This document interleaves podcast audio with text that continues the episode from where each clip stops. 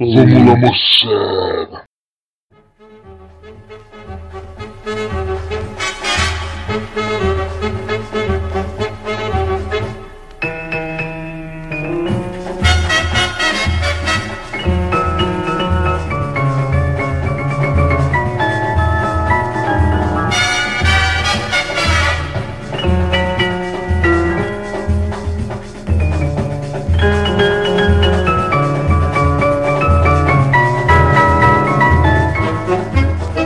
Pessoal, bem-vindos a mais uma edição do podcast do Cerveja Como São as Coisas. Hoje temos uma cerveja que remonta ao, início da Boêmia, a Boêmia Imperial, e um tema que não podia deixar de ser Copa do Mundo. Aê!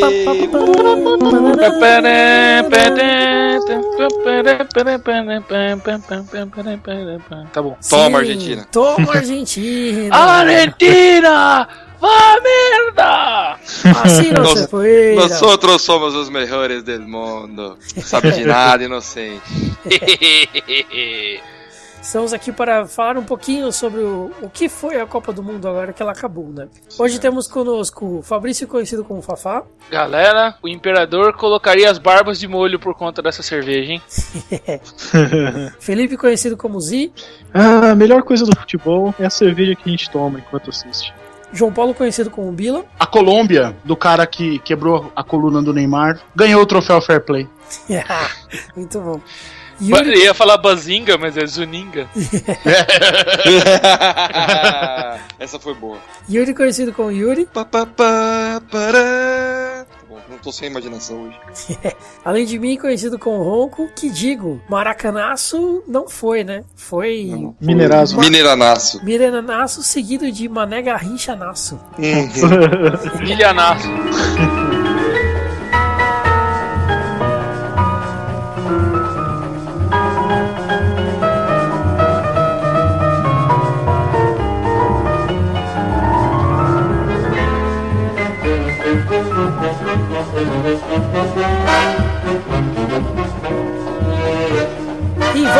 Cerveja. Cerveja de hoje, Boêmia Imperial. A Boêmia resolveu fazer essa receita tentando relembrar um pouco da receita que ela fazia na sua origem, para comemorar o seu aniversário de muitos e muitos anos. É, é uma cerveja que eles classificam como Pils, Pilsner, acredito como German Pilsner, né? Não como Boêmia Pilsner. E é uma cerveja aí que, que a gente optou, né? Até porque é uma garrafa muito, muito interessante, né? Então eu gostaria que o Zi começasse a degustação. Não, pra variar um pouquinho a ordem, né?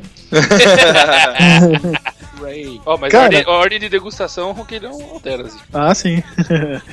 Cara, é. Pena que a Boêmia não faz mais isso aqui, né? Porque a Boêmia de hoje eu acho uma bela merda, né? Eu não consigo tomar. Mas essa daqui é uma cerveja que puta, puta merda. Tomaria fácil, fácil. Ela é bem mais assim o estilo que me agrada, né?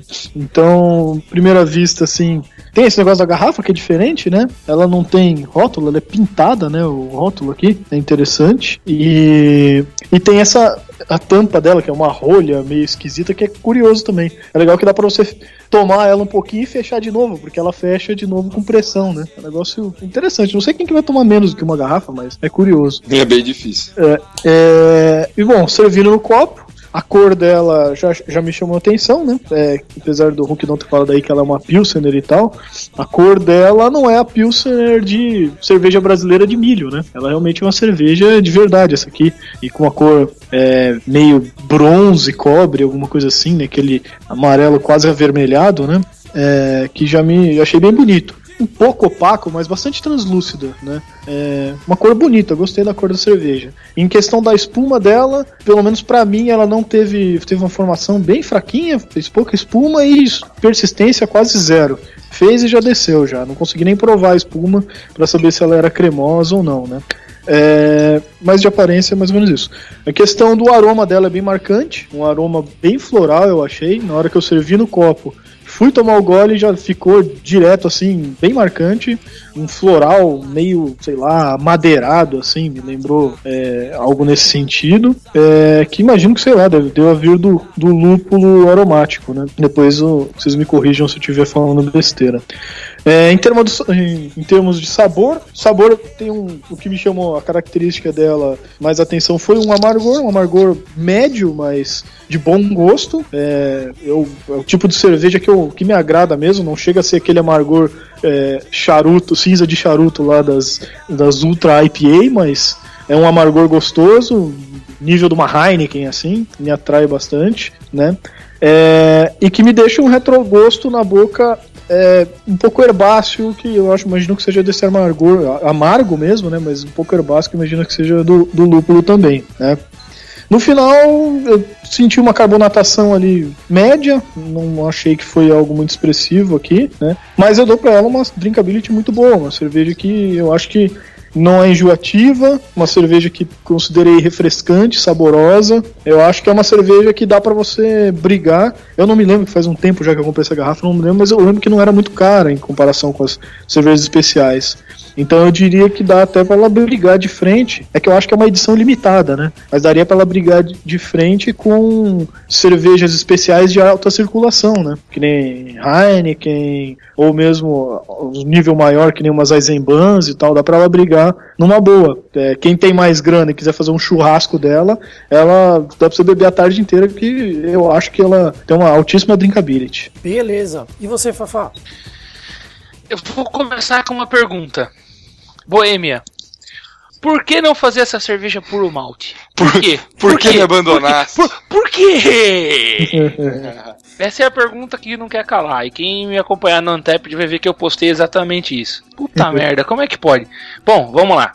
É, cara, eu sei lá, eu não, pra mim essa cerveja não era uma Bohemian Pilsen ou uma German Pilsner. Uma Lager, pra mim, mais genérica, uma American Lager. Mas ela. Vou, vou concordar com algumas coisas que o Zi falou aí pra mim também. Elas vieram. Ela tem um aroma de malte tostado, um toffee, é, madeira já no aroma pra mim. E as notas de um lúpulo floral. né, já- mas lá um pouco mais. Esse lúpulo ele, no aroma pra mim ele vem um pouco mais é, pro fim.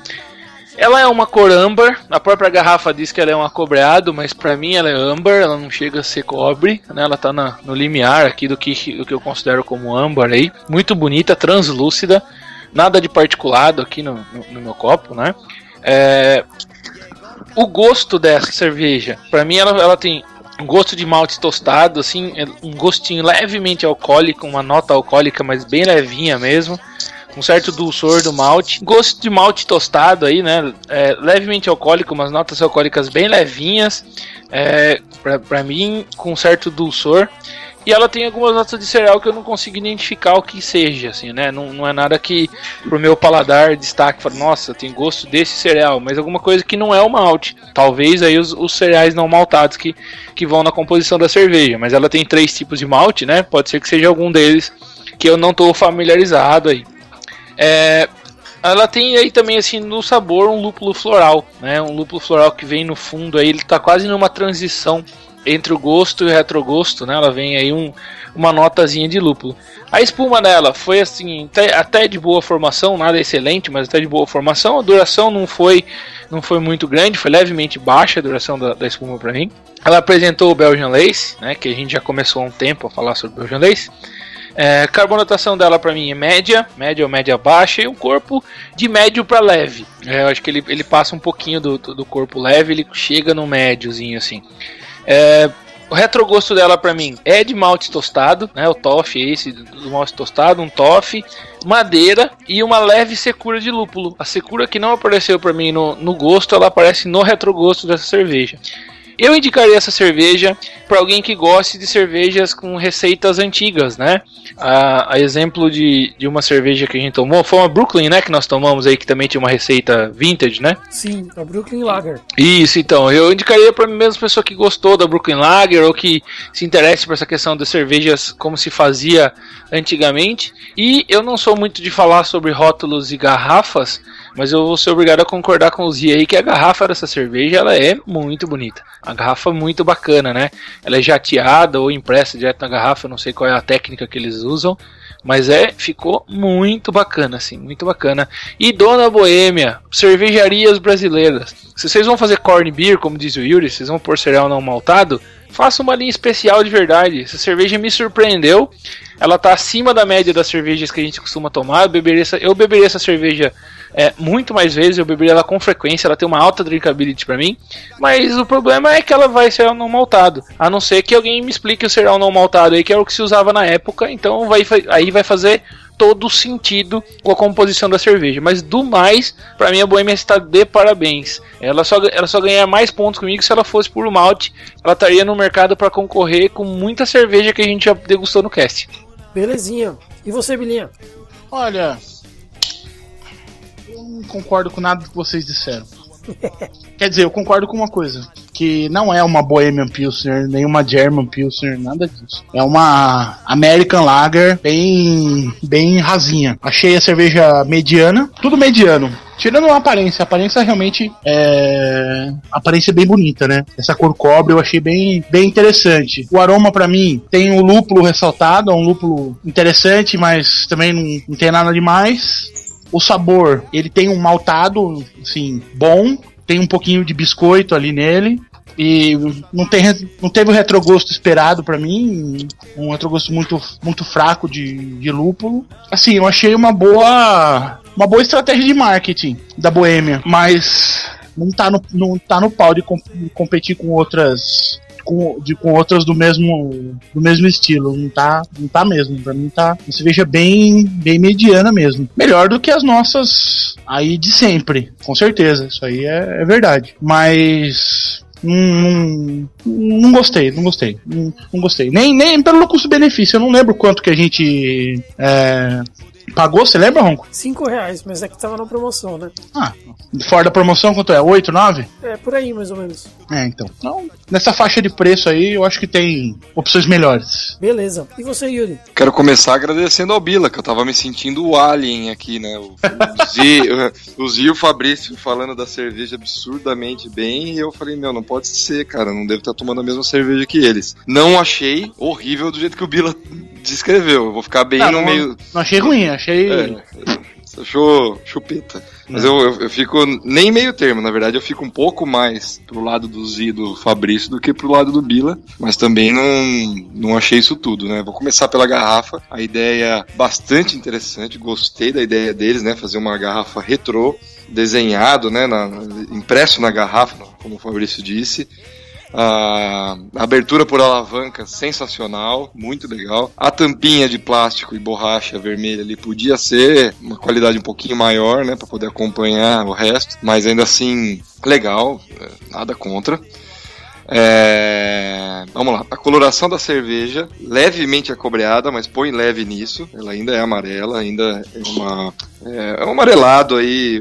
O âmbar explica muito bem, né? O âmbar que o Fabrício falou aí explica muito bem a cor dela. A, a espuma foi bem pronunciada na hora que eu coloquei no copo e também não durou muito tempo. É, a persistência eu pus razoável aqui, né? média.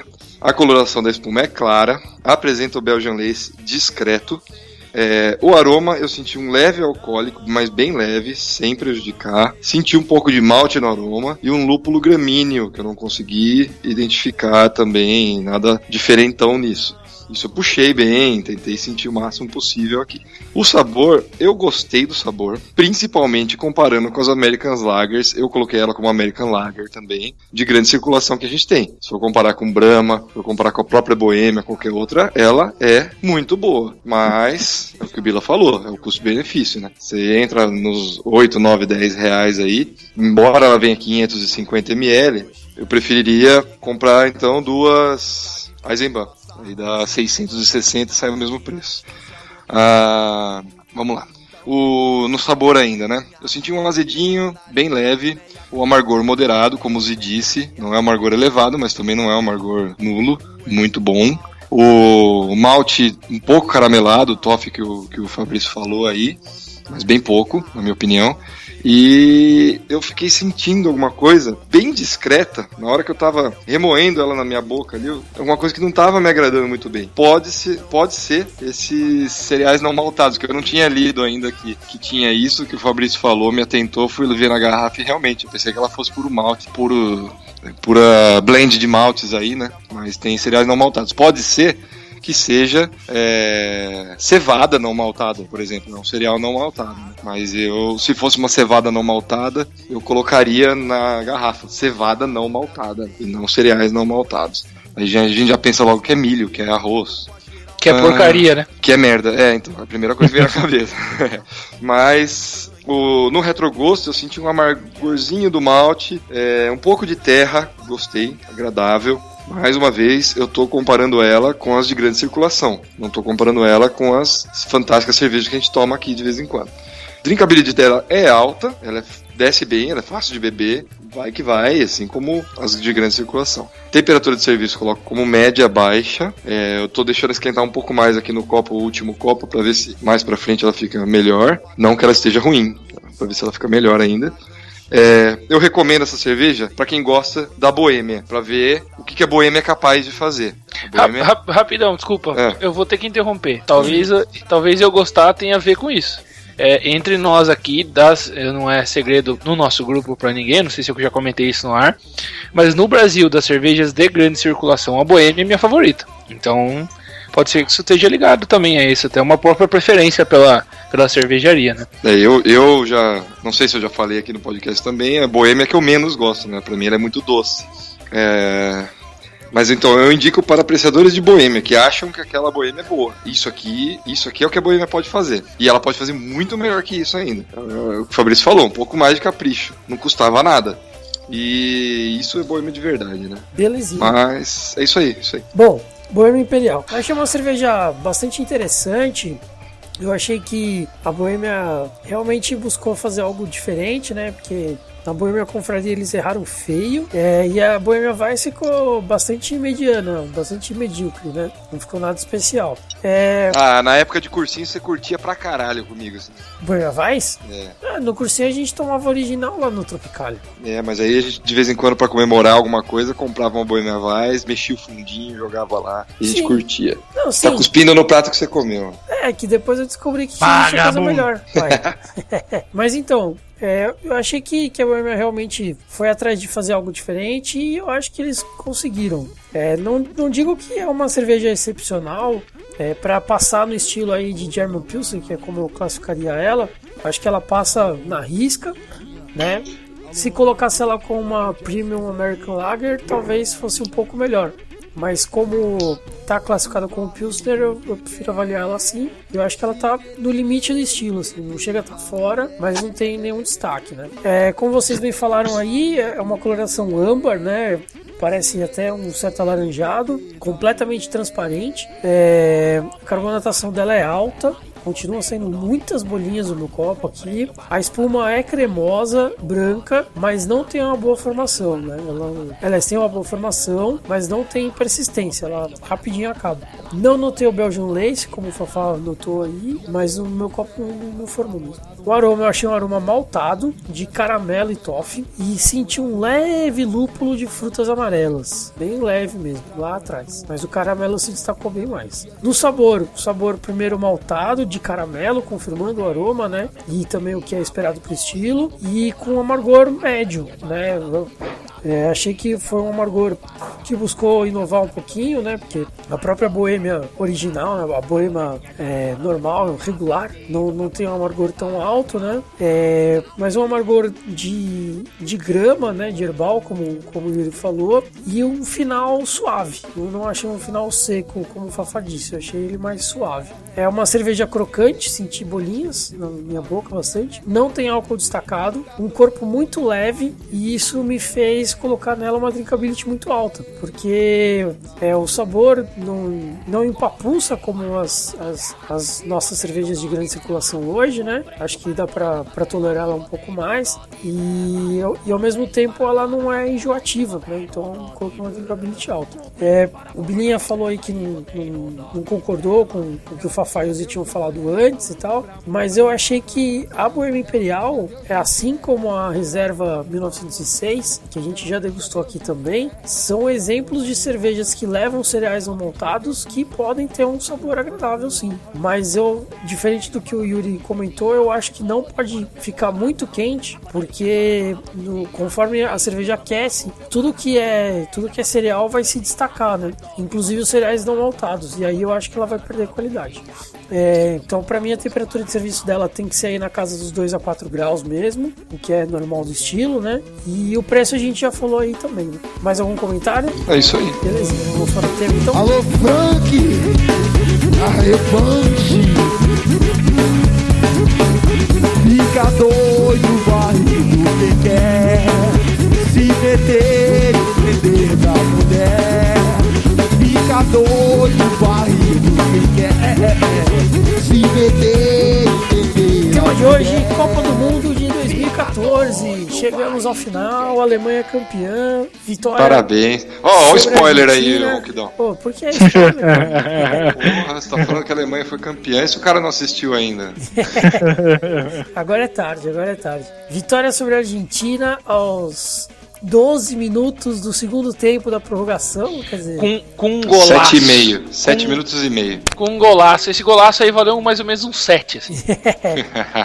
foi um puta gol bonito mesmo. E o moleque tem 21 anos só, hein? É, e ele e, e minha, minha sobrinha é apaixonada por ele e parabéns pra ela. Por não, por não se apaixonar pelo Neymar. Muito bem, muito bem. Parabéns mesmo. Uma vitória nos dias de hoje não se apaixonar pelo Neymar, né? Hum, Fala mais sobre isso aí, Ruquidão.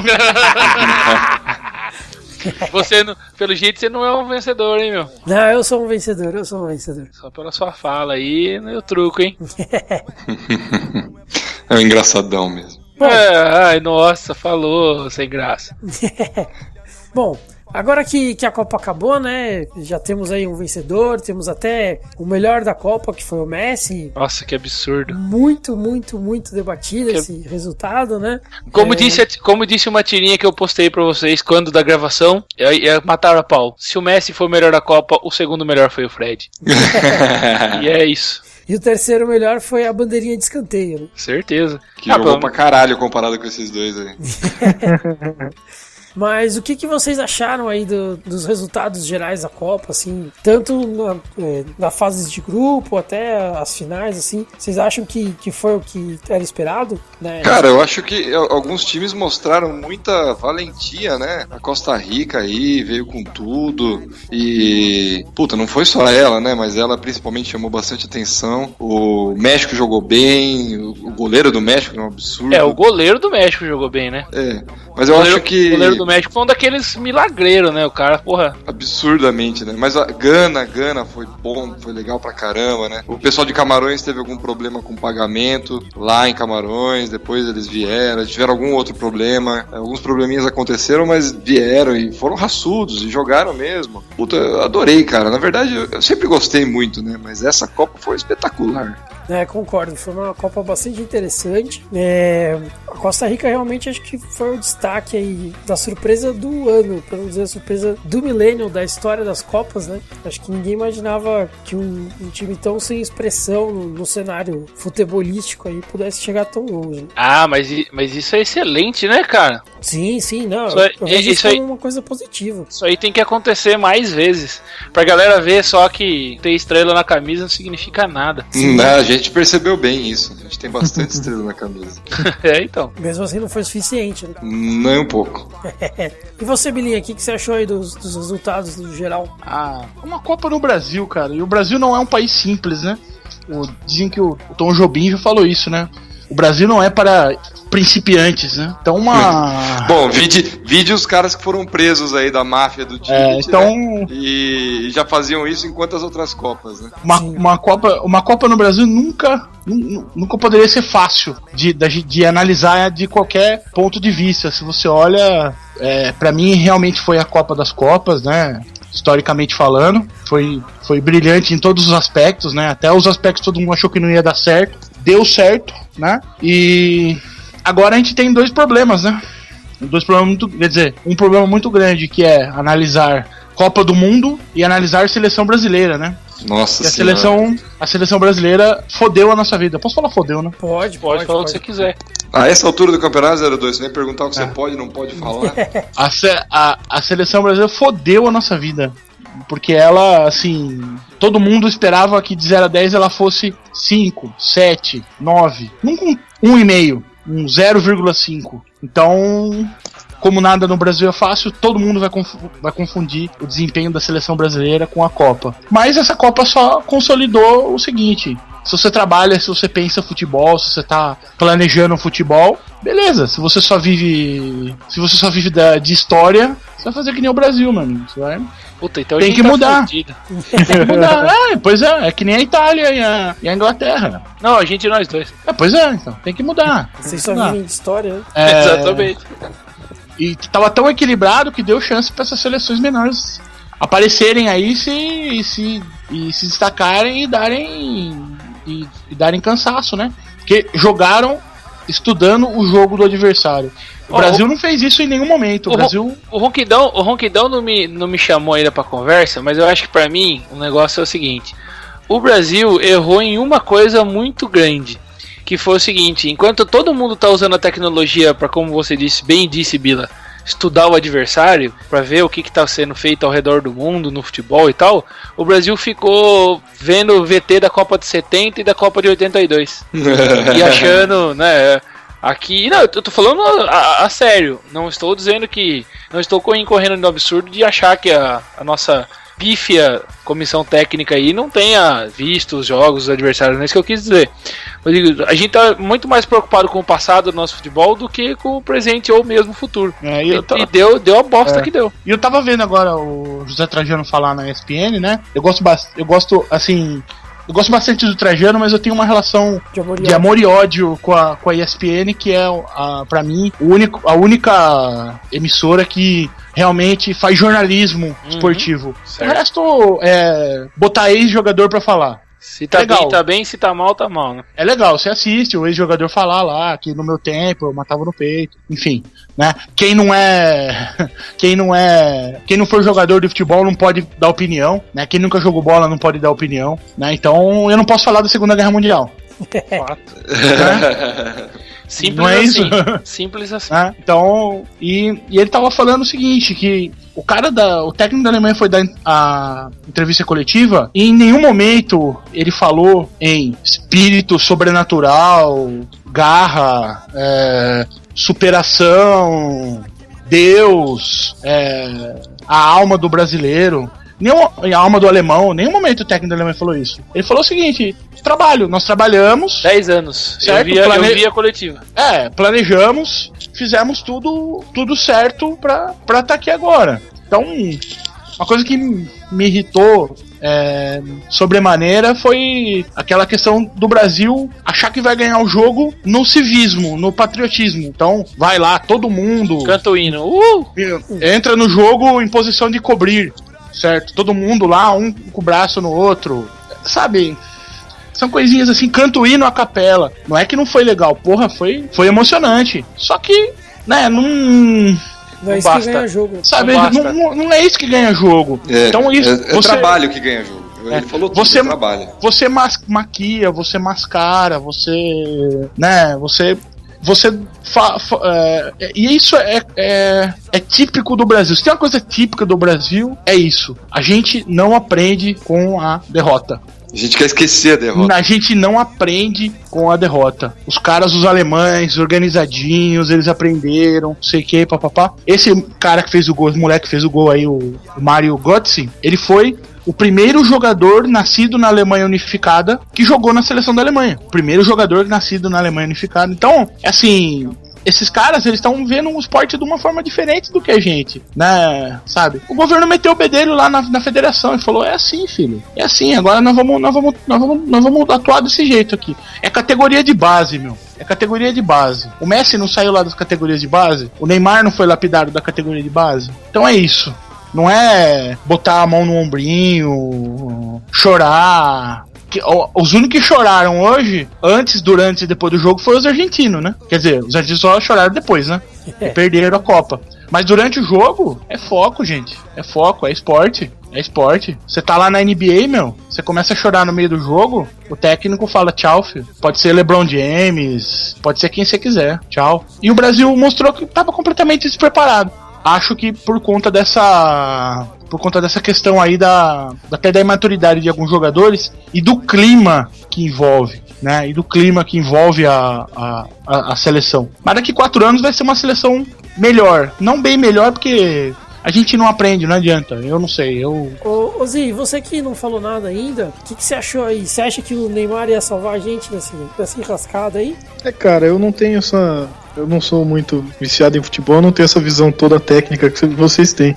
A mim, da parte lá do Brasil, pra mim perdeu porque tinha um monte de. Além da comissão técnica meia boca, um monte de jogador meia boca também, né? Mas do ponto de vista do Neymar, eu acho que não tanto pela, pela qualidade técnica dele, né? Tá bom, ele fez gol pra caramba e tal, tava entre os artilheiros até ele ser ah, expulso lá por aquele colombiano maluco, né? Save, Mas- Ceifado ele foi. É, mas eu acho que ele dava muita confiança no time também, né? Um cara aí que. É, é tipo o Ronaldo da nossa época, né? É, então ele dava uma confiança pro. uma- levantava o moral da galera, né? Então acho que esse talvez tenha sido o aspecto mais negativo dele ter saído. Agora dizer que o Brasil perdeu porque ele não tava, eu acho que não. Acho que o Brasil ia tomar um ferro do mesmo jeito da Alemanha. Só ele não ia ser a diferença. É, eu vou discordar um pouco do Zi, porque até meu, eu tava conversando com meu pai sobre isso e, e é complicado, porque ele acha que ia ser 7 a 2 não 7 a 1 se o Neymar estivesse lá. Eu discordo completamente. Na verdade, os jogadores do Brasil não são meia boca, né? É, o pior. problema. É, o, não, imagina. Imagina, o Thiago Silva e o, e o Davi Luiz são os melhores zagueiros do mundo. Não, não tem conversa. Mas acontece que falta. Isso tudo que o Bila falou, falta profissionalismo, falta isso ser o trabalho deles. Ó, o trabalho é esse. Como é que faz? O esquema é esse. Esse time que a gente vai jogar contra, como é que ele joga? Ele joga assim, É. assim, assado. Então, como é que a gente deve jogar? Assim, assim, Não, assim. e, e outra coisa. Profissionalizou, só- ganhou. Muitas coisas que você tem que estudar no seu adversário, essas coisas que eu acho que não aconteceu no time do Brasil não é ruim. Mas o Neymar em campo, ele exige dois caras em cima dele. Quando tem dois caras em cima de um jogador, porque se você não puser dois caras em cima do Neymar, ele vai ganhar o jogo.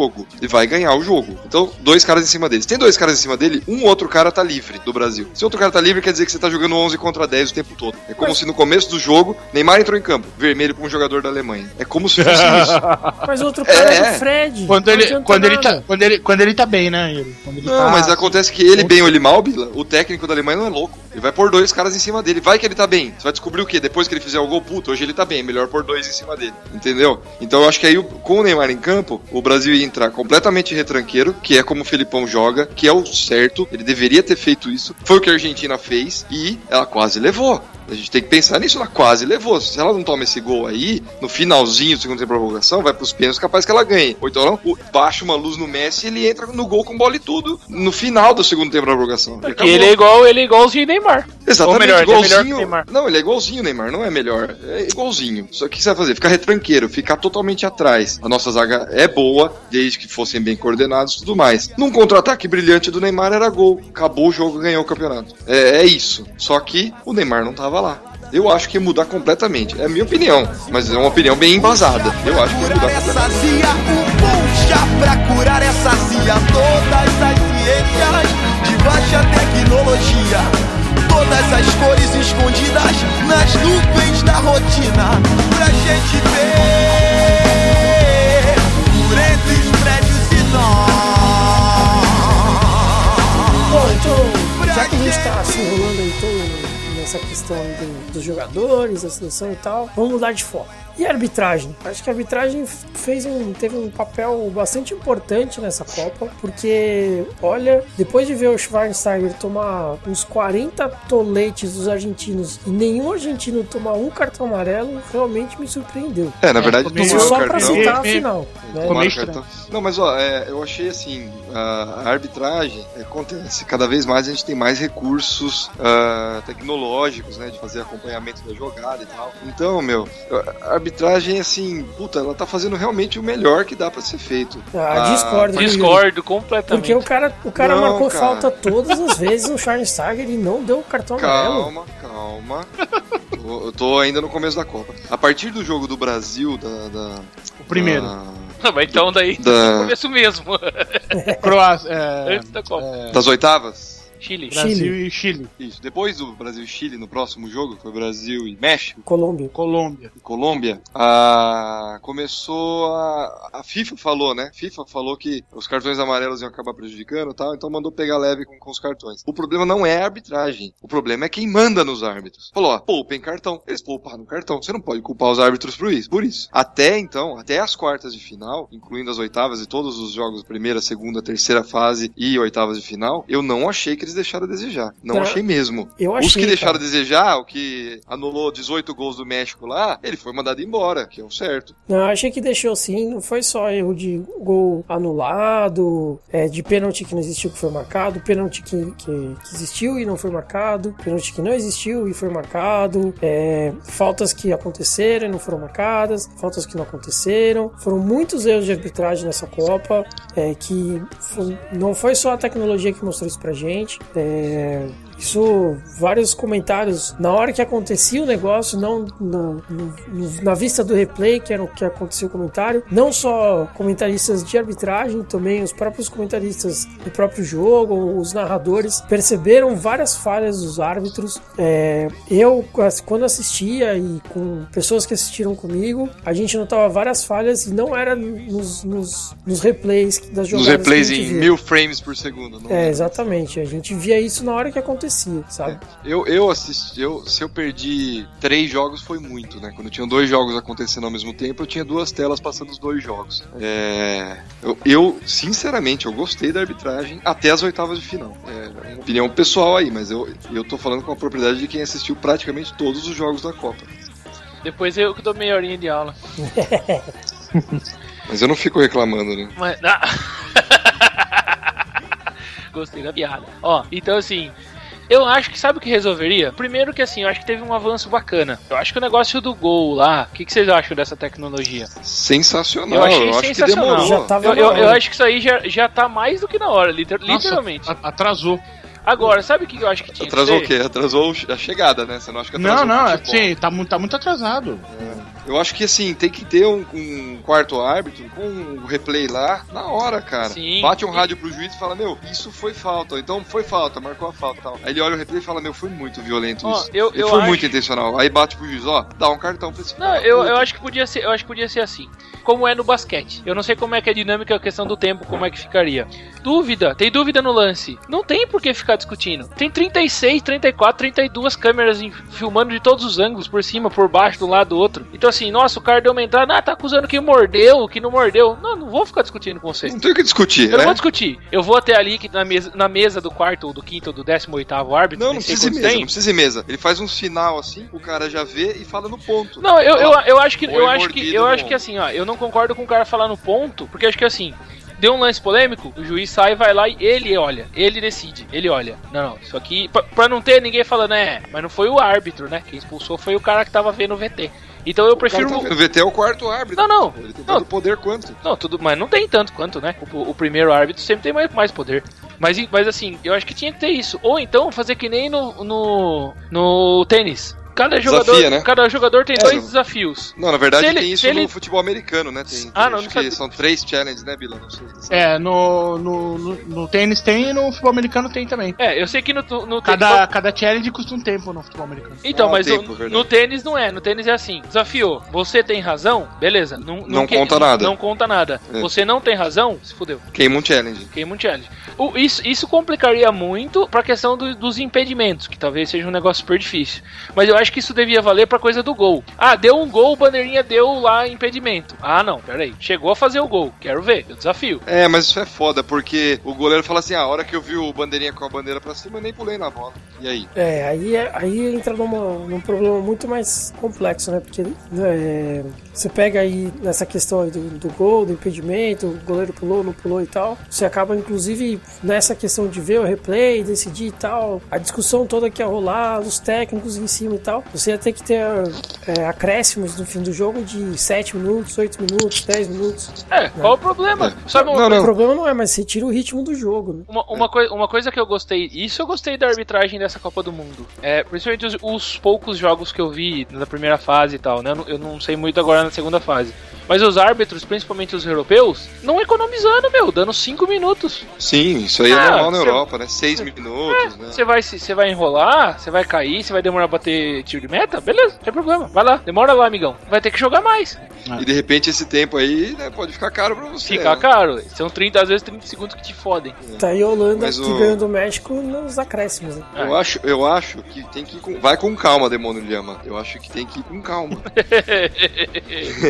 Vai, começa com a câmerazinha no gol aí, né? Pôr um chip na bola, por exemplo, pra sair o lateral. Pô, tranquilo. Saiu, vibrou ali, sei lá, o juiz ouve um barulhinho, pô, saiu, saiu. Isso foi lateral. Então, ou então a curva faz, a, a bola faz a curva por fora, né? Quando isso acontece meio escanteio, faz curva. Beleza, tranquilo, vamos devagar. Impedimento é um negócio mais complicado. Deixa mais, vamos, vamos pensar melhor, né? Vamos ver quais são as possibilidades. É, mas o Mas- problema é que eles estão.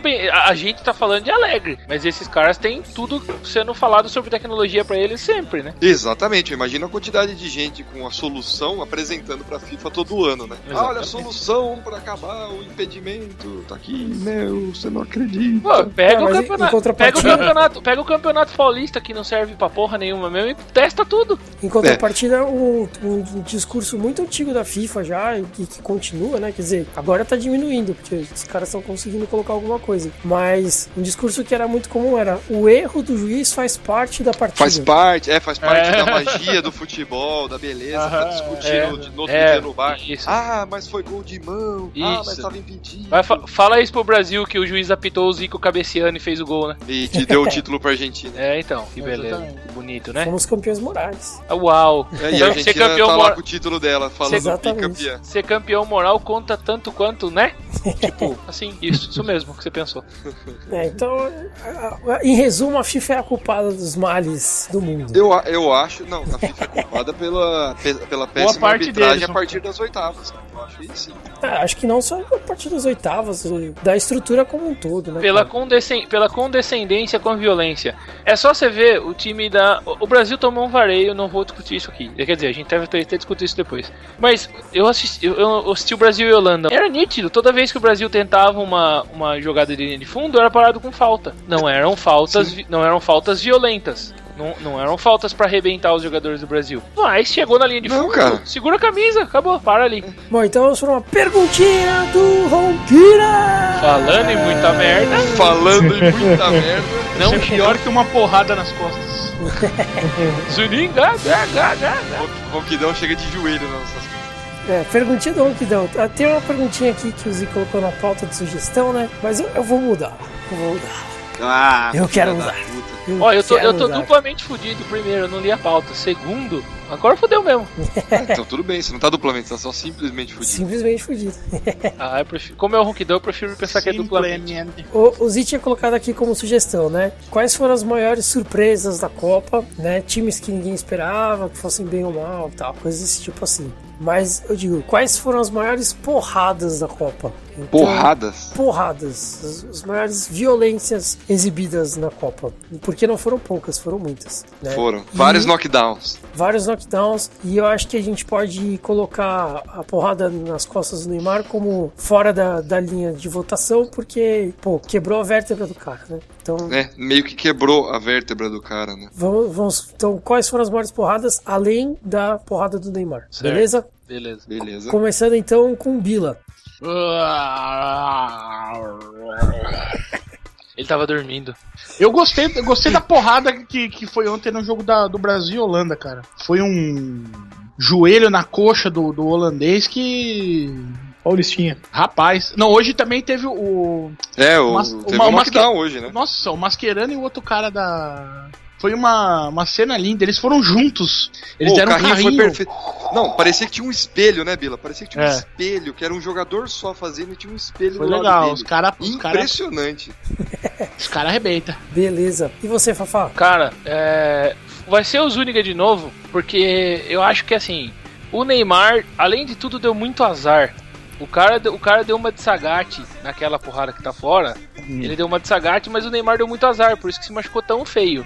Mas a entrada que esses mesmos Zúñiga, no final do primeiro tempo, No deu, Hulk. deu né? no Hulk, pra mim, pra mim, ela é igual aquela entrada do cara da Holanda na final do, do- da, outra- da Copa anterior. É, sola no Por- joelho, porque né? ele, ele entrou de joelho. ele entrou de voadora no joelho do Zúñiga, do, do, do Hulk. O Zúñiga entrou de Hulk. isso. É que o Hulk é uma parede. Então, mas ele entrou de voadora. Ele deu uma voadora. É, ele não entrou pra tirar o Hulk do jogo, ele entrou pra tirar o Hulk do futebol. Ó, é, eu acho que o Yuri, como diz a Evelyn, ele é um pouco dramático, mas realmente, se pega de jeito, amigo, ia tirar o cara não só, não ia só tirar do futebol, ia tirar o cara de fazer jogging na praia, sei lá, qualquer coisa. Nossa. O, o link, o link está aí, da, o link da pancada está aí pra você colocar no post. Beleza. VTube. Beleza. E você, Zi? Cara, o que eu me lembro, além desse, dessas coisas aí, eu lembro do cara da mordida lá, o canibal. É, o Luisito Soares.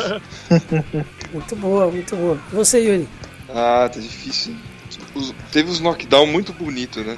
Que pega o ombro na ponta do queixo do, do, do sujeito e, e ele apaga, eu acho que foi uns dois, três, né? Mas ah, como era final, final é sempre final, só não lembro quem eram os envolvidos, Bila. Você consegue lembrar, não? Ah, puta merda. Vou ficar com a da final, então, que é a do. Foi a do Agora não lembro quem, Mascherano, Mascherano e mais um. Mas É, eu foi o Mascherano. Não, le- Acho que Eu era o que ele entrou- Pérez, uma coisa assim. não, não, não, não, não os carrinhos. Não, do carrinho duplo. Com- é, não, com o ombro no- na ponta do queixo. Ah, O Mascherano foi dentro da área, inclusive. Eu lembro não era o Schweinsteiger. Puta, você vê que ele apanhou pra caramba, né? Teve o soco que ele tomou também, saiu sangue, foi legal. Mas Esse foi o. É, mas eu fico com essa daí, eu não lembro agora os nomes, eu não vou conseguir falar. Mas ele. O Mascherano chega com tudo e pega na, o, o, o ombro dele na ponta do queixo, o cara tava olhando pra baixo e virando na direção dele, ele nem viu chegar. E ele Nossa. caiu, cara. Que nem, que nem pugilista quando toma o soco, o final mesmo. Amoleceu o joelho, ele caiu. Que nem um um saco de de paçoca. bosta. Seu sacão de bosta. Ele caiu que um saco de bosta, ele não pôs nem a a mão pra proteger o rosto. Ele caiu com a cara no chão, assim, ó. Apagou mesmo. É, geralmente quem morre não põe a mão pra se defender. Ah, e no final, e de- logo depois ele foi substituído, porque ele não aguentou, ele foi carregado pra roda, com a vista assim, completamente perdida, a pupila dele do tamanho de um nadinha, assim, ó. E perdidão, sorrindo, assim, ó, levando, levando ele carregado, os caras embora. Se pudesse voltar em outras. Copas, é, se pudesse voltar em outra outras Copas, seria como a cotovelada do Leonardo no americano. né? nossa. Ah, essa, essa ganharia, com A certeza. gente não pode incorrer no erro. É, justamente. Mas nessa Copa, cara, tiveram cenas memoráveis, né? Aquela lá que o cara levantou o Neymar no segundo andar do, do prédio lá, ficou bonita também. Ainda na fase de grupos, né? Que o Neymar dá uma puta cambalhota depois, mas acho que era contra a Sérvia, contra a Croácia ainda, né? No primeiro jogo, acho que foi. Que o, Cara, não, não tô lembrado. Que o, o Neymar tava com a bola e tal, e aí ele foi fazer um corte e o cara entrou com, com o joelho e com a, com a perna, né? Aí o Neymar foi pular, só que o cara tava meio agachadinho e ele empurrou o corpo do Neymar pra cima. Aí o Neymar Ah, subiu um montão. Essa foi bonita. Foi Mas- cinematográfica, né? é, não, foi, foi, foi bonitão, foi bonitão. Mas, cara, hoje na final, no- na prorrogação, a sequência de tapas, socos e chutes do Schweinsteiger realmente ó, ficou marcado. Meu, O cara apanhou que nem gente impressionante. grande mesmo, cara. Foi impressionante. E o cara, o cara estava mancando já e ele não vou deixar esta merda passar, né? Ele 10 continuou- minutos da prorrogação, ele deu um. Ele deu um pique lá do, do ataque da Alemanha pra, pra defesa, pra pegar a bola que, meu, o cara tava. Tava Ele tava na pilha, né? É, não, ele tava É, só na Mas eu eu- sabe o que eu achei legal? Na verdade, o melhor de tudo é que quando a Argentina chegou no auge da porrada, de bater, eu pensei assim, agora a Alemanha vai começar a devolver, vai acabar o jogo, né? É, eles realmente devolveram. Foram rapidinho pra É. ataque e fizeram o gol. Devolveram com um belo. Belo gol na sua cara. Toma isso, filha da puta. Exatamente. É Devolveram assim do que tem jeito- que ser. Devolveram do jeito certo. Na verdade, o, o Zico perguntou, não sei se ele ouve a gente, né? O meu amigo, ele perguntou: Ah, da onde vem essa rivalidade com a Argentina, né? Que cato é esse, né? Que, tipo, a Alemanha enfiou 7x1 em vocês e agora vocês estão torcendo pra Alemanha? Que absurdo. Chama Faz síndrome algum de sentido. Estocolmo, cara. Se- Faz algum sentido pra quem não entende nada de futebol fazer uma pergunta ridícula dessa, né? Mas a. o, eu falei pra ele, os argentinos eles jogam sujo, eles jogam, eles batem muito, eles cavam falta, cavam cartão. Então sempre que vai jogar não Brasil e Argentina, mas um time brasileiro contra um time argentino, é sempre essa merda, é sempre um saco. E eles vêm todos arrogantes e fora do estádio são todos arrogantes, né? O Matias me, me coloca lá ainda um texto no Facebook lá depois da, depois da derrota, né? Que, ah, esse aqui, eu nunca me senti tão argentino, considero isso uma vitória, sabe? É isso que gera, é isso que gera a rixa. Esse tipo de palhaçada. né? Beleza. Bom, é, então pro Zi falar um pouquinho aí, que ele não falou nada ainda, né? Vamos entrar no, no campo que. Falei um monte, cara. Falou nada, mano. Você Falou, porra nem abriu a boca. É, Falou mais que o Fafá. Doce ilusão. Vamos entrar então no seu campo, mano. Seu campo aí, economia e tal. O que, que você acha? Você acha que, que o país saiu bem ou no- saiu no azul ou no vermelho? Então, depende do de que, de que setor você faz parte, né? Tem setores que realmente ganharam uma grana, né? Deu uma bombada aí. Na verdade, se você pegar o geral, a expectativa é que a, a expectativa não, né? Os cálculos ali que a Ernest Young fez é que a Copa vai trazer um aumento de 30 bilhões de dólares no PIB, né? Então teve gente que ganhou dinheiro, mas teve gente que se fudeu direitinho, né? Então, o meu setor mesmo, a minha empresa aqui, teve uma redução de 20% no faturamento, foi bem complicado, né? E tem outros setores que também sofreram. Até às vezes fiquei pensando, né, que é, o, o cara que vem de fora aqui pra Copa, né, o turista, né, todo mundo tava contando com esse cara pra ga- gastar o dinheiro dele aqui no Brasil e tal, não sei o quê, e o cara ia aumentar as vendas dele. Mas o cara que vai vir de fora, ele vai gastar o dinheiro dele, sei lá, em restaurante, é, sei lá, em, em passeio Hotel. turístico, só que na cidade sede e tal, não sei o quê. Agora, cidades que não foram sede, né? E outras atividades, o cara se fudeu, né? Porque, tanto, por exemplo, que nem um, um- setor que eu vi que teve bastante dificuldade, o setor de edu- educacional, né? Então, o cara que dá cursos lá, curso técnico, essas coisas, ninguém queria nem saber de fazer essas coisas no meio da Copa, né? E turista, muito menos, não vai vir fazer esse curso aqui, né? É, e, e por incrível que pareça, até o próprio turismo se ferrou nessas outras cidades, né? Tanto que tava tendo um monte de promoção para cidades que eram distantes de cidade de sede porque não, não tava tendo demanda. Ninguém queria viajar no meio da Copa, queria ficar em casa e os turistas que vinham vinham para cidades para ver jogo e tal, ou para ir nos bares e tudo mais, né? Então teve os dois lados, né? Teve gente que beneficiou muito, a Ambev, os caras deviam estar com um sorriso de orelha a orelha, né? Mas- Maior ainda, né? Tipo, É. eles, já- eles vivem de sorriso orelha a orelha. Deve ter rasgado a orelha, caído Pô. pra trás da. Eu quero fazer um comentário depois sobre essa parte do turismo aí. Tá. E, e depois, e, e outros setores tiveram dificuldade, né? É, mas é, é isso, cara. Retorno trouxe, né? Na verdade, o, o maior retorno que, que eu acho que não entra nessas contas da Ernest Young, né? É, é meio difícil de mensurar, até porque tem muita coisa que ainda não está pronta, né? Que foram os investimentos de infraestrutura que muita coisa ficou pronta, mas tem muita coisa ainda que vão, vai vir, né? Então, principalmente a- as privatizações que ocorreram nos aeroportos, a- é, já terminou alguma parte, mas tem muita coisa ainda que vai, que vai ser legado da Copa que vai vir nos próximos anos, ainda vai terminar, né? E esse tipo de coisa eu, não- eu imagino que não entrou na, na conta deles, mas são coisas que também vão, vão ser positivas aí, que vão sobrar da Copa. Pode falar, Fabrício. Não, eu acho que, eu acho que o, turi- o turismo geral no Brasil ganha no long run. Por mais que eu concordo com você, quem ganhou aqui é quem é, na parte do turismo é quem tá, quem estava na, né, das- trabalha com isso nas cidades sede ou no seu entorno. Mas eu É, acho. ou ou na- nas cidades que receberam as seleções também. É, então. Guarujá, por exemplo. Isso, mas eu acho, Yuri e todo mundo, que o turismo ganha. No, o, o turismo do Brasil ganha no long run. O Brasil ganhou visibilidade. Então o turismo a gente não dá pra medir só o que fe- foi agora, né? Só o que é a Copa. Então o Brasil ganhou É, mais visibilidade. voltar, né? As pessoas que viram que, ao contrário do que se pensa, aqui não é só floresta, é, E, e que ao contrário do que se pensa, não que não tenha violência, por favor, não estou sendo idiota. Claro que temos, mas que não é assim. Saiu na rua, vão roubar tudo que você tem, te estuprar, isso pode acontecer aqui ou pode acontecer em qualquer lugar do mundo. Ou você pode estar, como a gente tava falando, lá na Noruega e tá numa ilha, beleza, numa festa, entrar um cara e matar você e mais 76 pessoas. Sim. Assim como a gente falou na, na- numa das gravações aí que a gente fez. O- Outra coisa que, é, que se a gente parar pra pensar, né? é, eu, eu pensei nisso porque eu lembrei do Ronquidão quando foi. A única pessoa que eu conheço no mundo que já ganhou alguma promoção de cartão de crédito, né? Ele não, né? Vou é, Jorge. É, que Jorge. o Jorge. Mas que ele foi em, 2000, foi em 2006 lá pra Alemanha.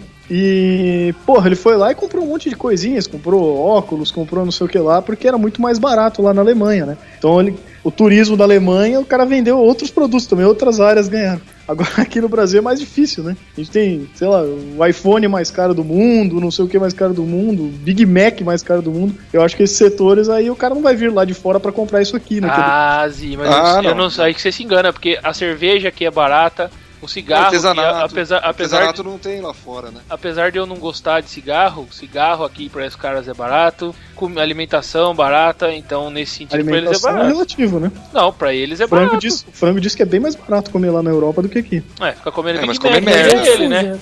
É. É, fica comendo Mas merda. o, o, o meu primo, quando vem dos Estados Unidos pra cá, o que ele mais elogia é a comida, né? Fala que eu como de verdade e pago nada. Ele foi num rodízio comigo no, no, no Sal e Grill.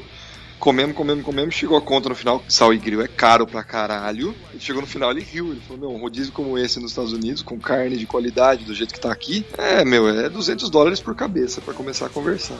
Mas então, fugindo um pouco disso, eu tava, eu tava, na, eu tava na, na rodovia, parei no, no posto, no dia do jogo da Coreia e da, da Bélgica. E parei pra almoçar, tinha um monte de belga lá, comendo, vindo, sei lá de onde, provavelmente do Rio de Janeiro, que foi na Dutra, o posto. E tinha dentro do, do, do restaurante tinha um canto, assim, com coisinhas da Copa. Boné, chaveiro, abridor de garrafa, puta, coisinhas da Copa. Aqueles caras compraram quase tudo que tinha ali. Até uns autocolante de caderno, de, de- de met- metálico de caderno de menina na, na escola, até isso. Compraram tudo, cara. Eles foram lá, invadiram e compraram tudo. Porque o, o dinheiro pra eles não era problema. Os caras que vieram de fora, dinheiro não é problema. Não, e o, Então, dinheiro, tiver- e o dinheiro deles vale muito mais. Se o negócio custa 20 reais, custa 5 libras. O cara não toma café em Londres com 5 libras. Não. E toma café aqui com 20 reais. Então é, é meio relativo isso aí, né? O cara não vem comprar um iPhone, lógico. Mas onde que ele vai achar um cocar pra comprar lá? Um bir- um birimbau.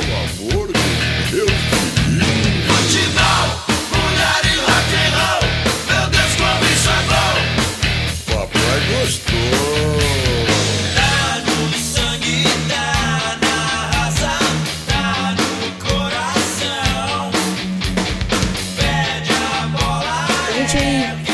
Algumas coisas interessantes da Copa e tal, mas acho que a gente pode pensar um pouquinho na- nas próximas, né? Já que vamos evitar o passado, que eu acho muito importante, vamos pensar nas próximas, né? É, o Zi colocou aqui uma, um ponto muito importante na pauta, muito interessante na pauta, que é a seguinte questão. Em 2018, a galera vai entrar com o rabo entre as pernas ou com sede de vingança? O que, que vocês acham? 2018 a Copa vai ser na Rússia. Na Rússia.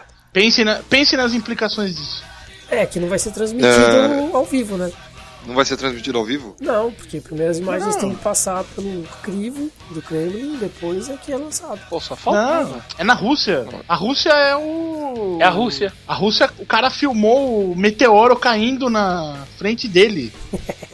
Todos os carros têm uma câmera, Certo. tá? Eu não consigo pensar em todas as implicações, Bila, em um segundo. Pô, pior do que isso, eu não consigo pensar nas implicações que você tá pensando. É a Rússia, cara. Isso é É muito a Rússia.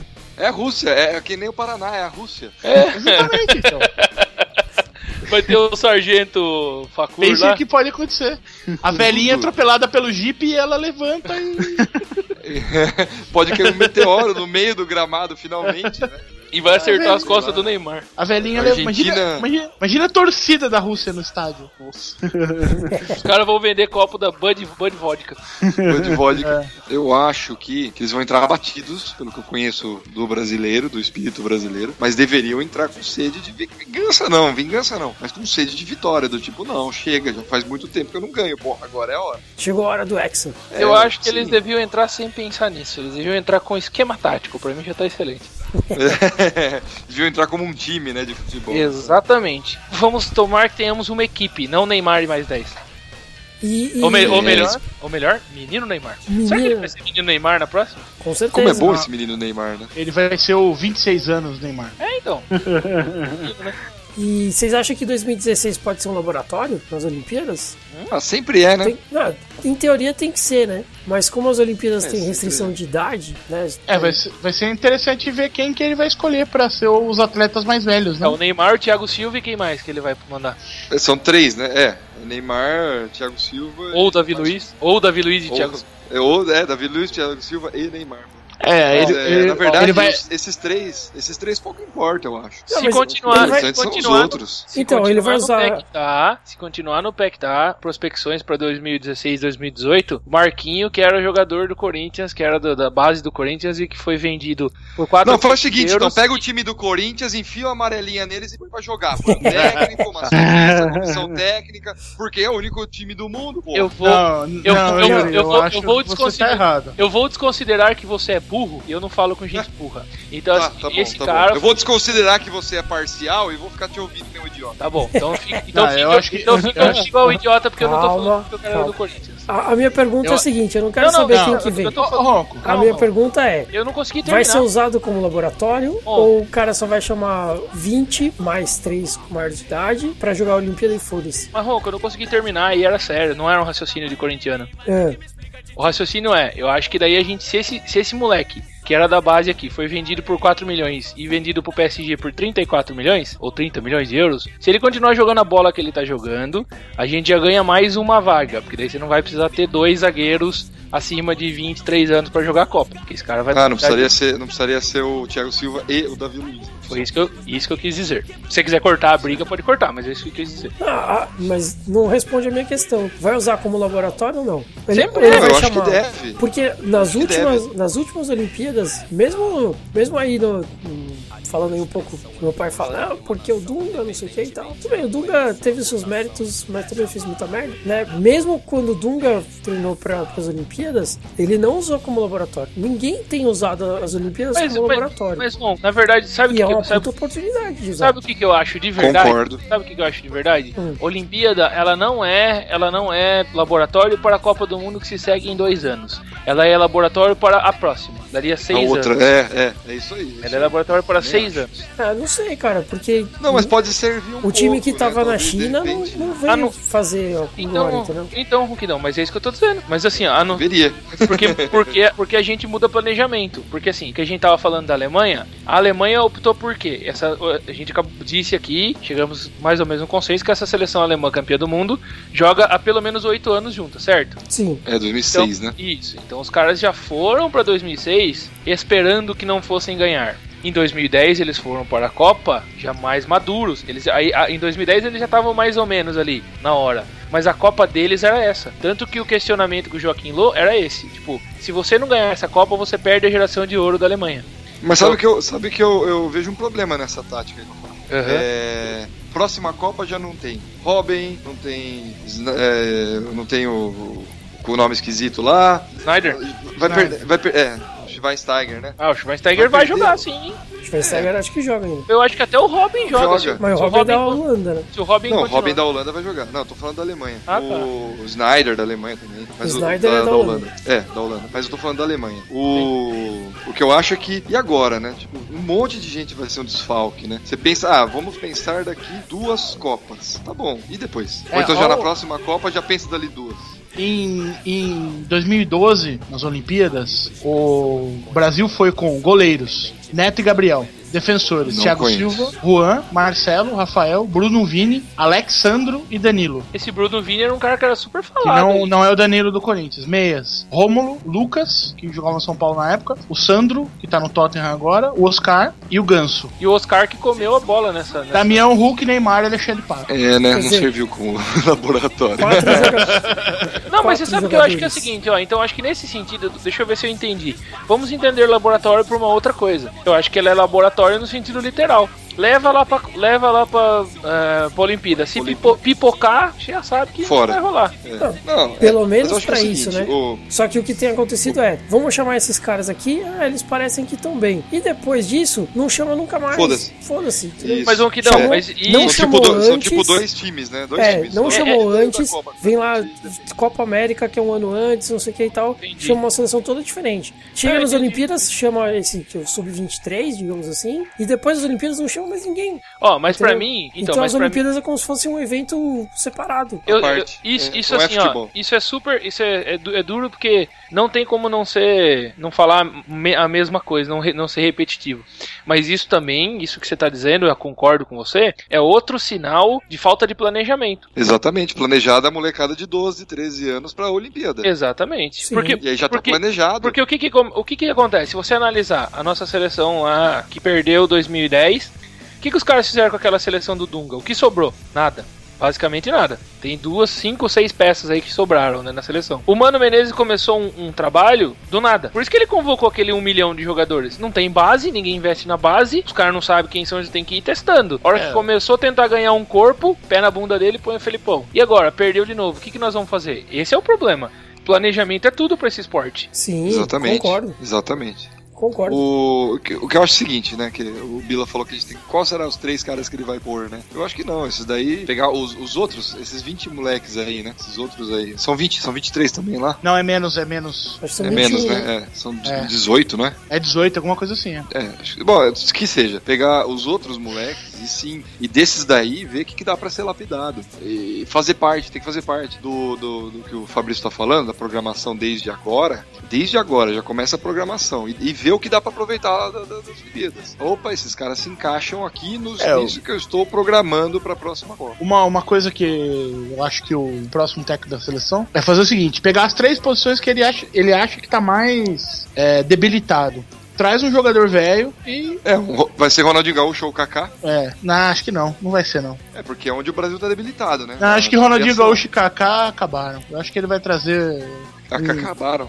Não, se o cara Hum, trouxer Gaúcho. Ronaldinho, se o cara trouxer Ronaldinho Gaúcho e Kaká Vai- nessa altura do Vai trazer Felipe Coutinho É, ou, né? do Liverpool É. pra, pra, pegar, pra pegar a experiência. E aí ele taca, por exemplo, que ele vai trazer o Rafinha. Aí ele traz o Daniel Alves junto. Um exemplo só, não que ele vai fazer isso. Traz o Daniel Alves junto. Aí é aquela coisa, conversa na concentração. O cara fala, ó, tal time joga assim, tal time joga assado. E vai pegando, vai pegando experiência. Agora, não pode, não pode, não pode trazer os. Não pode trazer os jogadores que ele acha que são da família, como o Filipão fazia. É um problema isso. Né? Não, é um ficou- problema e não é, né? É, Não. Tem, os seus, tem os seus pontos fortes e os pontos fracos. Eu acho que tem mais fracos do que fortes. Sim. Mas tem os pontos fortes, né? O, o Felipão ele conseguia fazer um clima ali de, de- que os jogadores não tem briga, não tem encrenca, né? Não tem tipo, eu não gosto desse cara, não vou passar Sim, a bola sim. pra ele. Não tem pagode, Isso. não tem churrasco, não tem É, putaria, na Putaria. concentração. é, então, isso são coisas boas, são bons aspectos. Se bem que se tiver pagode e putaria na concentração e o cara for no campo e ganhar, pra mim tá Porra, ótimo.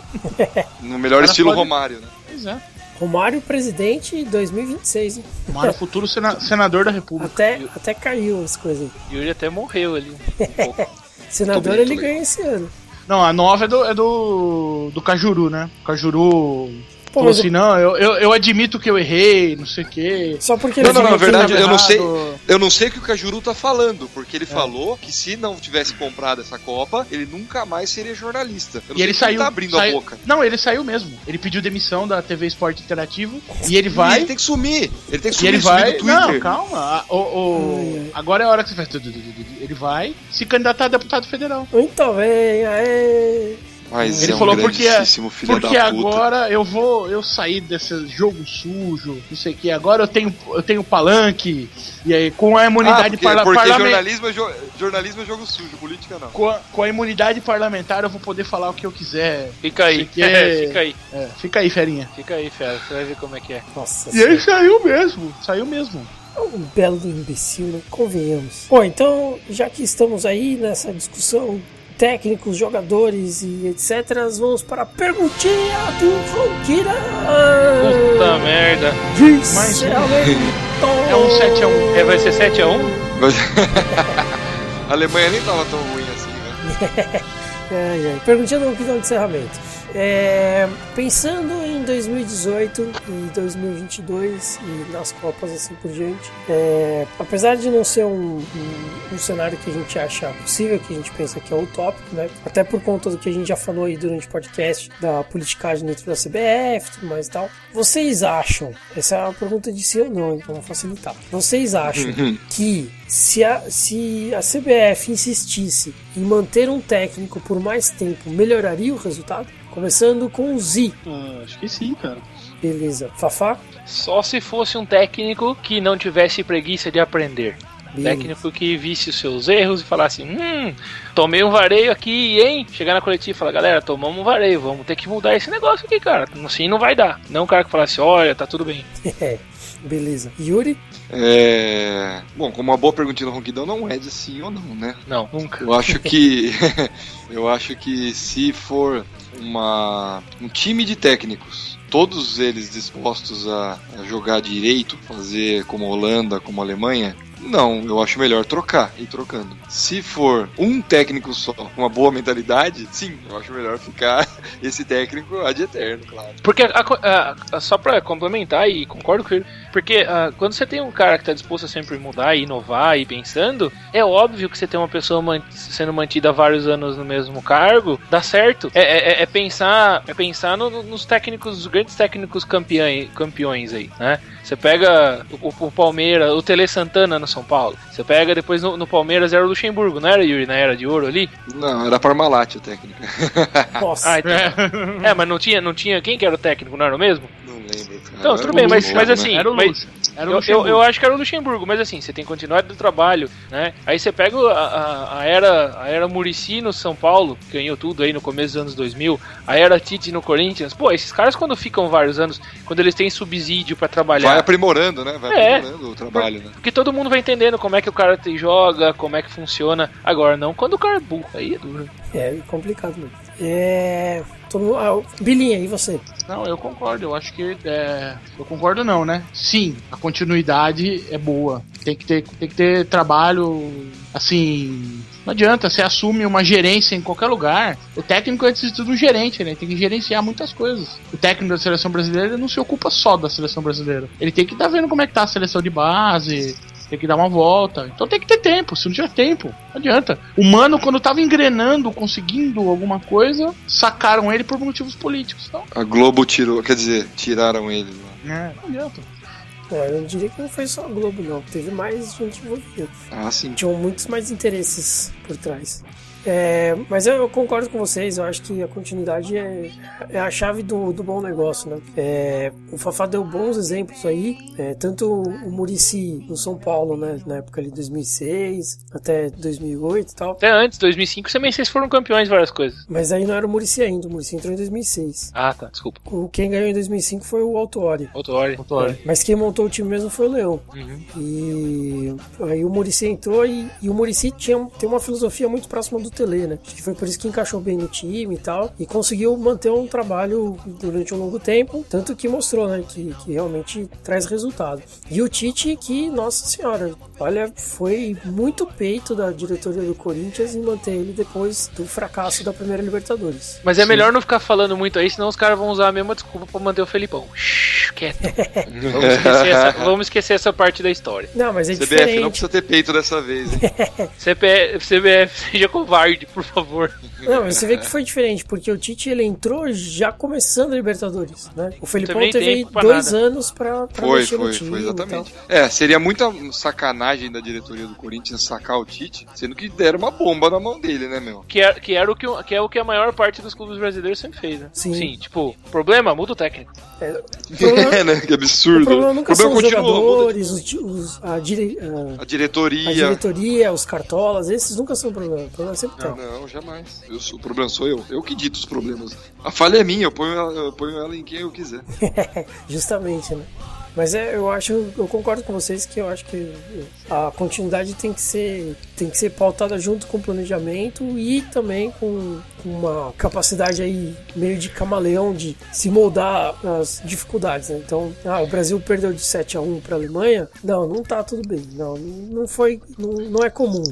Não, não foi imposs- isolado, Impossível. né? Você não, você não chega, você não chega na, você você não chega na coletiva mostrando um monte de papéis e fala assim, nosso trabalho foi muito bom até aqui, nosso trabalho foi ótimo. Nem, nem pra Aí- montar um PowerPoint, né? Aí ele inventa, ele inventa uma carta lá da tal da Dona Lúcia lá que Não, a carta da Dona Lúcia, cara, foi pra acabar com o piqui do Ah, Goiás. não, não dá. Não Cara, eu a não, eu não, da eu não ouvi. É, eu não ouvi a Ah. carta do Dona A Lúcia. carta da Dona É. Lúcia foi assim, chegou no momento, tem, vou resumir, chegou no momento tenso da coletiva e o Filipão parecia mais disposto a dar respostas um pouco, um pouco menos ca- canalhas do que o resto. Aí o, o Parreira cortou, tipo, cortou a fala do Filipão, pegou a carta da Dona Lúcia, que era uma senhora, que teria escrito essa carta e mandado esse e-mail pessoal pro Felipão, dizendo que sim, ela estava triste por conta da humilhação, quer dizer, da derrota, mas que ela entendia que eles deram o melhor. É, exatamente. Ah, Então, meu, meu amigo, me respeita. É a velhinha, cara. a velhinha de Taubaté. Procurem velhinha de Taubaté. Me, me, respeita, me respeita, porra. Pai do Kiko, me respeita, porra. As maiores bochechas do Brasil. Nossa, tristeza, tristezíssima do Jeca. E você vê que ele é o, ele é o freio do Filipão, ele é o cara que Ele tá ali pra isso. ele tá lá pra segurar o Filipão, né? Sim. E o sim. Filipão se deixa, né? Pior ainda, né? Ele deixa ser manipulado. Cara, e eu, eu, é. sabe que eu acho que outra, outra coisa que não cola? Não cola, não cola mais do jeito que eu penso, tá? Me, me corrijam se eu tiver errado ou vocês disco- discordarem. Você está errado. Não cola mais técnico, técnico gritão, técnico que quer dar uma de general. Cê pega os grandes técnicos hoje, os, os caras são pelo menos educados. Técnicos, mínimo, é o mínimo que se espera. é, né? os, os técnicos Faz mais parte modernos. da profissão dele. Vocês viram, vocês viram alguma, alguma É, entrevista o- é o cara é o gerente, do, né? do, do, do, Jo- Joaquim Low? Vocês viram alguma? Não, eu vi, eu Não. vi sim. Meu, o cara é contido, o cara é- trata todo mundo com educação, tá frio, tá sempre ali conversando e tal.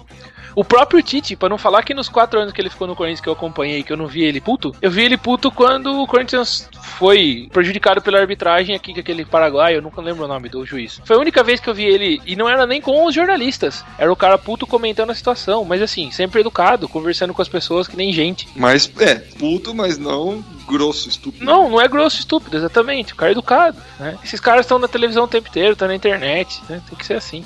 E eu tenho um comentário. comedido. É, e eu tenho um comentário pra fazer. Aquele comercial do Sebrae parece que foi o Nostradamus que escreveu o roteiro, né? Porque. Que o Tite o do pergunta. cabeleireiro, você disse? Isso, que o Tite pergunta. Aquele que, específico que o Tite pergunta. Time que tá ganhando no mexe? Isso. Time que tá ganhando não se mexe? Não. Inovar. Tem que inovar, tem que mudar. Surpreender. Surpre... por- Pronto. Eles deviam falar assim, Felipão, a gente tá mandando você embora. Por quê? Assiste isso aqui, ó. Dá um play. Boa. Acabou. Ele jamais perguntaria por quê. Bom, harmonização? Assim Deus não mente. Se ama, não mata gente. Não deixe que a cultura abafe a realidade. Maconha não mata, isso é verdade. Você pensa que todo maconheiro não presta? Que esse safado tem que tomar tiro na tema, pense bem. Mas pense bem no que fazer, porque esse ódio preconceito é botado pra você. Harmonização começando com Z. Oh, shit. Ótimo. Chaiza. Gosto muito. Ele tá abrindo o arquivo, aguenta mal. Não, eu esqueci que tinha harmonização, faz tempo que eu não harmonizo. É, você tá abrindo o seu wiki de salgadinhos podres. É o Wiki. Você sabe que a gente tá esperando você falar, né, Zé? Sim, que eu tô. tô Ah, tá, tá, tentando tá. aqui. Tranquilo, tranquilo. Eu esqueci que tinha essa bomba, essa porra. Caralho, mano, você não escuta nosso podcast, não? Não, é que fazia tempo que eu não harmonizava, porque eu nunca tinha cerveja. Cara, eu acho, que, Ah, ah, pode falar. eu acho que essa cerveja dá pra harmonizar com o salgadinho tica chileno, sabor zapalo. Porque acho que o Chile devia ter derrubado a gente pra gente não ter sido humilhado com aquela merda de jogo da de manhã. Sabor do que mesmo? Sabor zapalo. Zap- Zapalo é tipo cavalo escrito errado? O que, que é isso? Não sei, cara. Salgadinho tica. Tica! Ei, Tica! É um zapalo? Caralho, Me gusta um zapalo. Ai, caralho. Muito bom, muito bom. Bom, depois dessa obra-prima da, da culinária Chilena. chilena, é, É, Fafá, universitária. universitária. Vai lá, Fafá. Fafá harmonizaria esse aqui. Como eu gostei da cerveja, apesar de ela não ser puro malte, infelizmente, eu harmonizaria essa cerveja aqui com pernil, pernil de porco assado com laranja e manjericão. Beleza. Ô, louco. Aguardaremos Será essa que a cerveja. Será que a cerveja merece isso tudo? Cara, eu gostei da cerveja, gostei de verdade. Pra mim ela tá acima da média das cervejas de grande circulação. Se essa cerveja fosse vendida em escala das grandes circulações, eu beberia essa e não beberia as outras. Como Ah, nós sim, com bebemos. certeza. Como a gente toma 1500. Sim. Ih, beleza. E você, Bilinha? Ah, acho que queijos fortes e molho, molhos, Molhos pesados. molhos Pesado. pesados. É isso? Que- é, queijos Hulk e molhos. Olho de chumbo.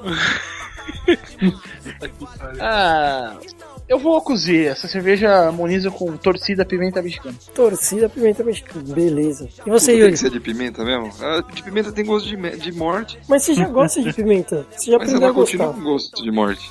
Mano, Bom, eu morte doce. harmonizo. É. Morte doce, não. Eu harmonizo. É, ela é acima da média das. das de grande circulação. Ela tem uma drinkabilidade muito boa. O preço, se fosse 5 reais mesmo, daria pra fazer um bom churrasco com ela. Mas não é, a gente sabe que não é 5 reais. É, eu harmonizaria ela com salsichão alemão picado, do branco e do vermelho, picado, e mostarda escura e a mostarda normal. Você vai chuchando ali, tch, comendo e tal. Que foi o que eu comi assistindo o jogo da Copa da final. Beleza. Deu sorte pra Alemanha. Deu sorte, a intenção Ah, era essa. A gente queria, ah, a gente queria beber.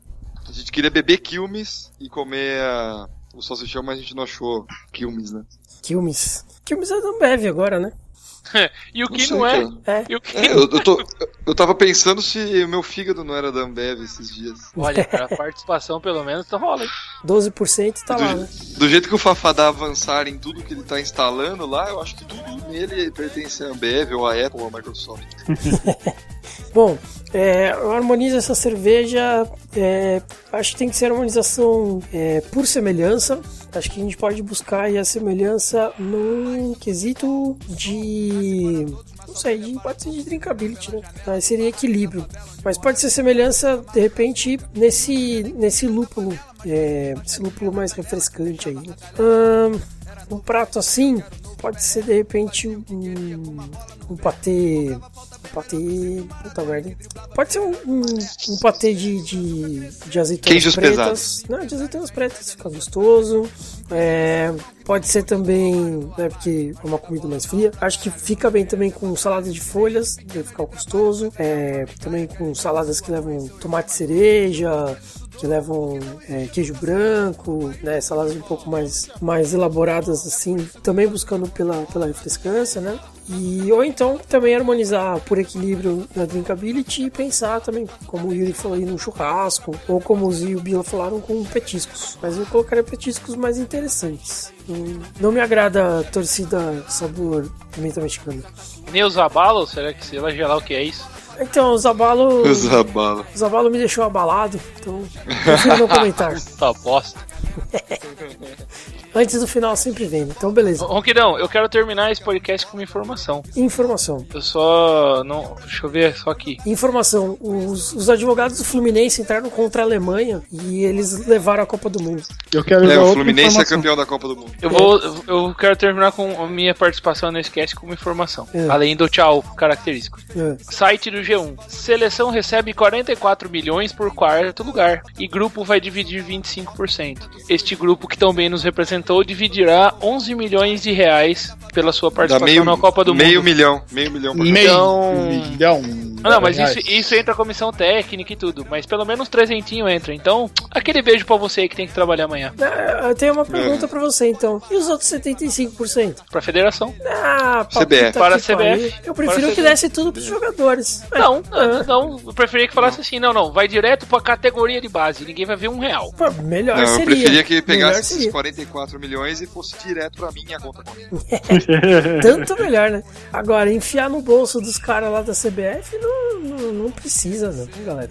Desperdício de dinheiro, tomar no cu, viu? Eu Bom, tenho mais uma informação. ah, Zapalo é abóbora. olha só. Ah, olha muito lá, hein? boa. Essa é pertinente. Eu achando que era Então você cavalo. é, o- é o salgadinho Chica, sabor Tica. abóbora. Como? Tica. Tica. Tica? Isso, T-I-K-A. Tica. Ah, tica. Tica. É, salgadinho Tica, sabor abóbora. Isso. A broba. Muito, muito bom. Beleza. Gostei mais da informação do Zido que das outras. Mais algum comentário aí? Não. Beleza. Não, acho que é isso aí. Nenhum Tá bom, interessante. então. Então tá bom, Então, tá Então bom. tá bom. tá bom então. Então é isso aí, pessoal. Essa foi mais uma edição do podcast do Cerveja Como São as Coisas. Fiquem ligados no site, sempre com novidades. Fiquem ligados na nossa página no Facebook, na nossa página do Google Plus, nosso perfil no Twitter e nossos perfis pela comunidade cervejeira. E até a próxima! Até a próxima. Não Vai por Argentina. Da hipocrisia, da violência, da humilhação. É da covardia e da miséria, corrupção. É da ignorância, do desespero, desnutrição. É do abandono, da fome, da prostituição. Brazuca é bom de bola, Brazuca é bem que rola. Chega de levar porrada!